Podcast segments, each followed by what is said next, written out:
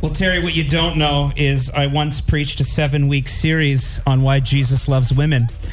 And I went through every single scripture in the Bible that people would use um, to say that that can't happen.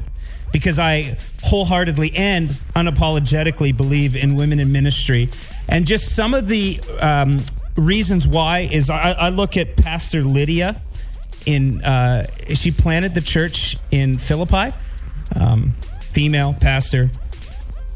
Paul ordained her for that. What was interesting about um, about Pastor Lydia is that she sent a guy named Epaphroditus to Paul when he was in prison, and uh, Paul says that uh, out of all the people that he knew, this is paraphrasing, that uh, that church was the only church to send him clothes and shelter or clothes and food wow. while he was in prison. And that was um, by the hospitality of a female preacher uh, or a female pastor. Also, we see the woman uh, from Samaria at the well. She went back after that encounter with Jesus, and uh, Samaria came to know the Lord.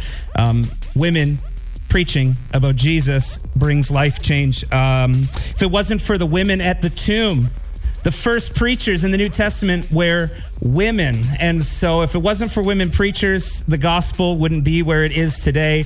Also, I have to say that um, I have two female pastors on staff with me at Calvary Berry.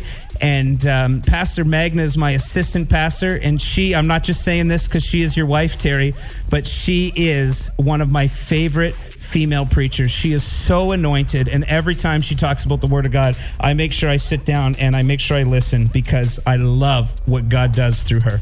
Let me ask you this quick question. So, I'm sure that there might even be people listening who are like, "Man, I didn't even realize this was a controversy."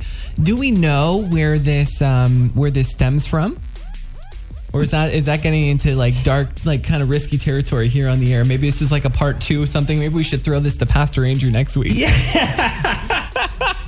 Can we do that? Are we allowed a free pass? We're okay. We're allowed a free pass, but uh, but it's true. Like we've we've heard these things a lot. But thank you so much uh, for bringing your wisdom and your expertise. Is there anything else you'd like to say on that topic? Um, no.